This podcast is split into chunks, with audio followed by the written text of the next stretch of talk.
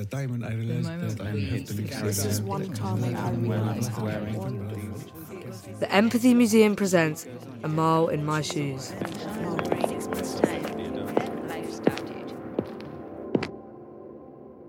These shoes are Nike Air Force Ones and they're black leather size 10. I have these shoes and they are in between formal and trainers. You could probably get away with wearing them to work or school. They have a metal badge at the start of the laces that says AF1, which stands for Air Force One. These shoes have no colours anywhere, it's an all black design, and they have small little dots where your toes are, and on the sole it says Air. And it has a big Nike swoosh on the side. These are extremely comfy. Believe me, I've worn a pair exactly like these. These shoes belong to William Dudley. This is his story. I'll have to, I'll have to warm up a bit to play.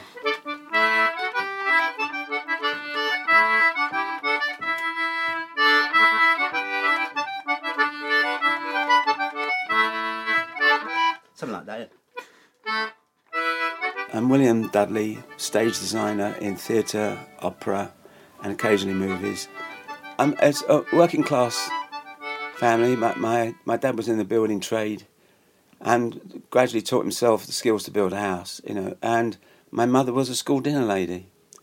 And we never had much money, uh, but it was a, quite a boom time, really. Um, uh, this early, well, 50s. I was born in 47.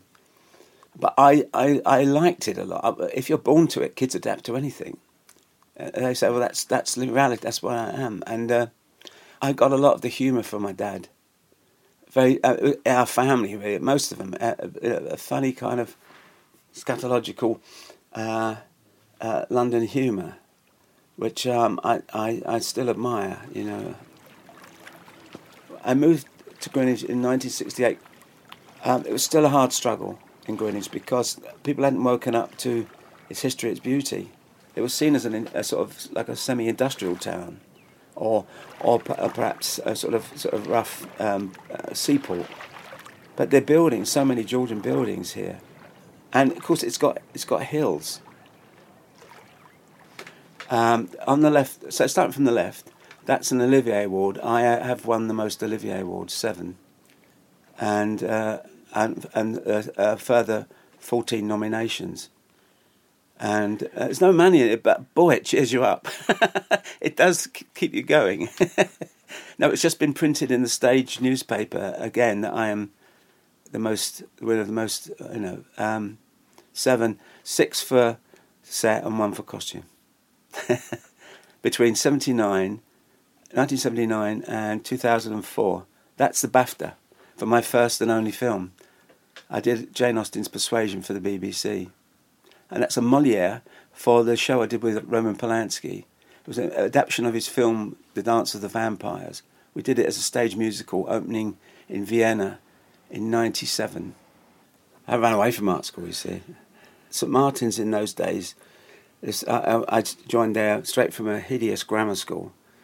I found then that because I was one of the few figurative painters, I would go to the canteen when I, when I came back.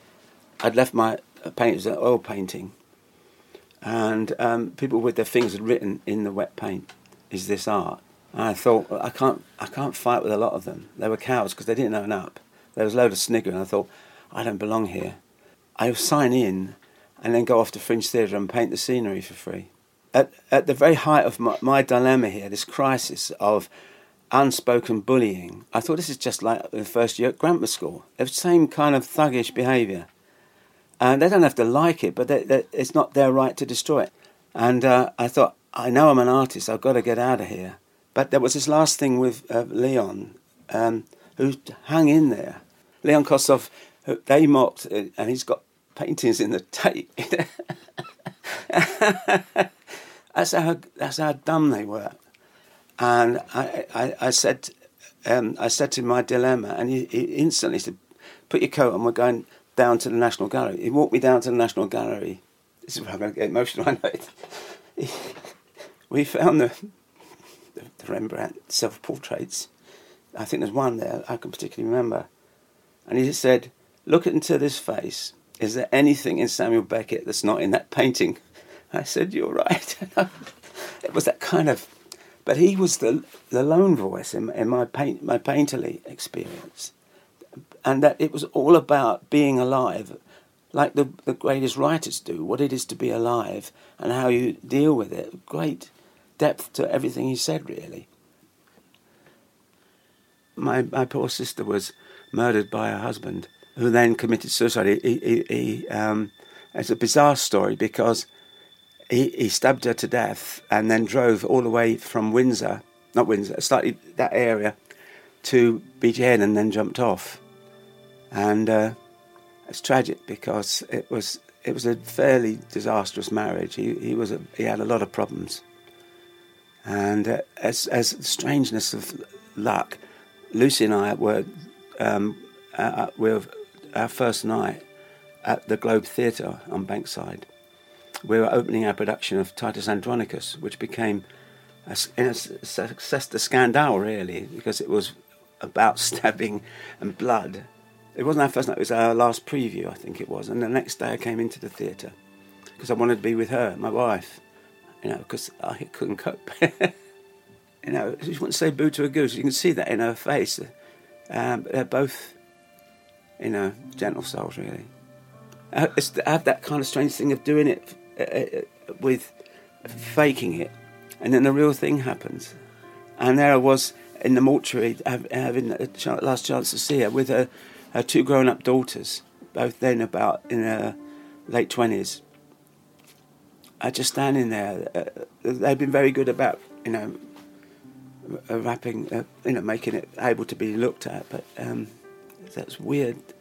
Other than that, it, it, it's. Um, typical blue collar family, but I don't know if there is typical because I think there's more variety within people than that.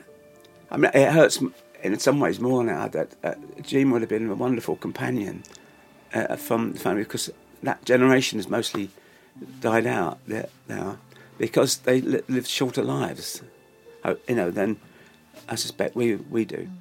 Um, yeah.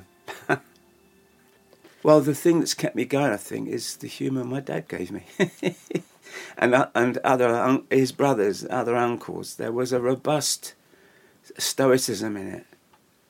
I could take on anything. You know, I remember him sitting at the table with his plumber's pliers, pulling his tooth out.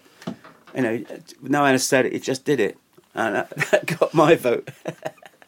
but it was humour, and it's it's a thing. Though the Cockneys aren't generally liked in the British Isles, um, they have they're visited by by all kinds of people, and they try and cope with them really. And I um, I like their massive understatement. You know, that's that keeps me going. I play um, one of the two only there are only two native English instruments. One of them is what I play, which is the concertina, the first ever squeeze box. The other, the other native English instrument is the Northumbrian small pipes sorry, it's in here. As I say, um, I've self-trained and I play by ear. These are sort of handmade, and the, and there was a in the seventies when a whole generation of players died off. There, there, many of them were in the Salvation Army, and the widows um, sold them um, uh, because uh, I like sea shanties, and that's one of the reasons for coming to Greenwich.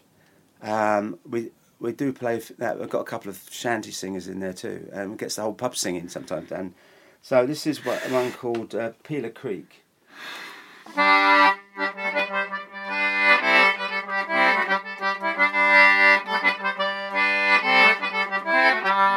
I was asked to design uh, the Queen's barge for um, uh, Jubilee. I was approached out of the blue by the man who runs the um, the Thames um, festivals in, in, September, and we, we, we, prepared. We started um, getting together a team of carvers and gingerbread workers. You know the, the decorations.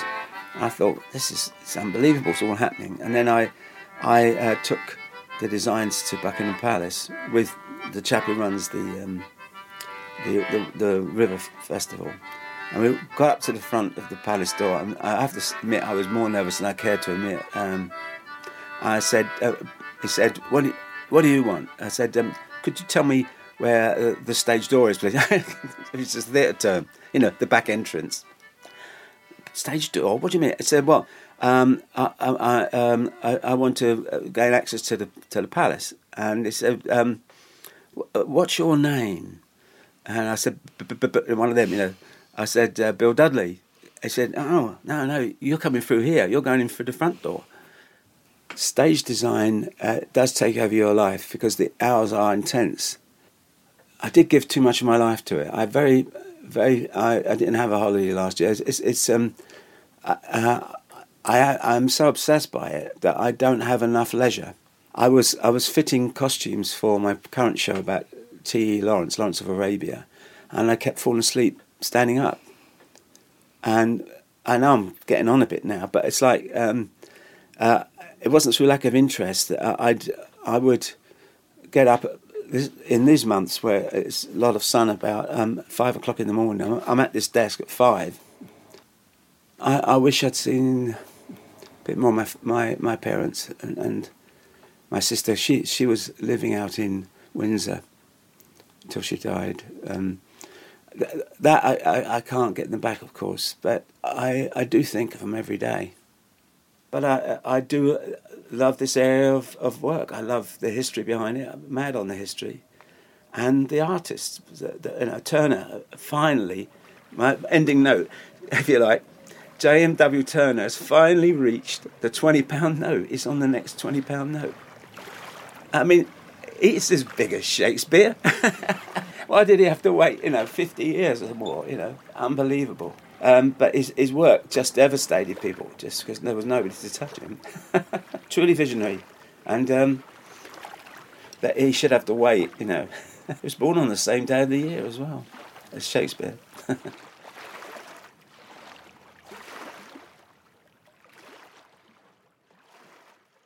Bill's story was produced by Melissa Viney his shoes are part of a growing collection of footwear hosted by the Empathy Museum's A Mile in My Shoes exhibition. The shoes and stories come from all over the world.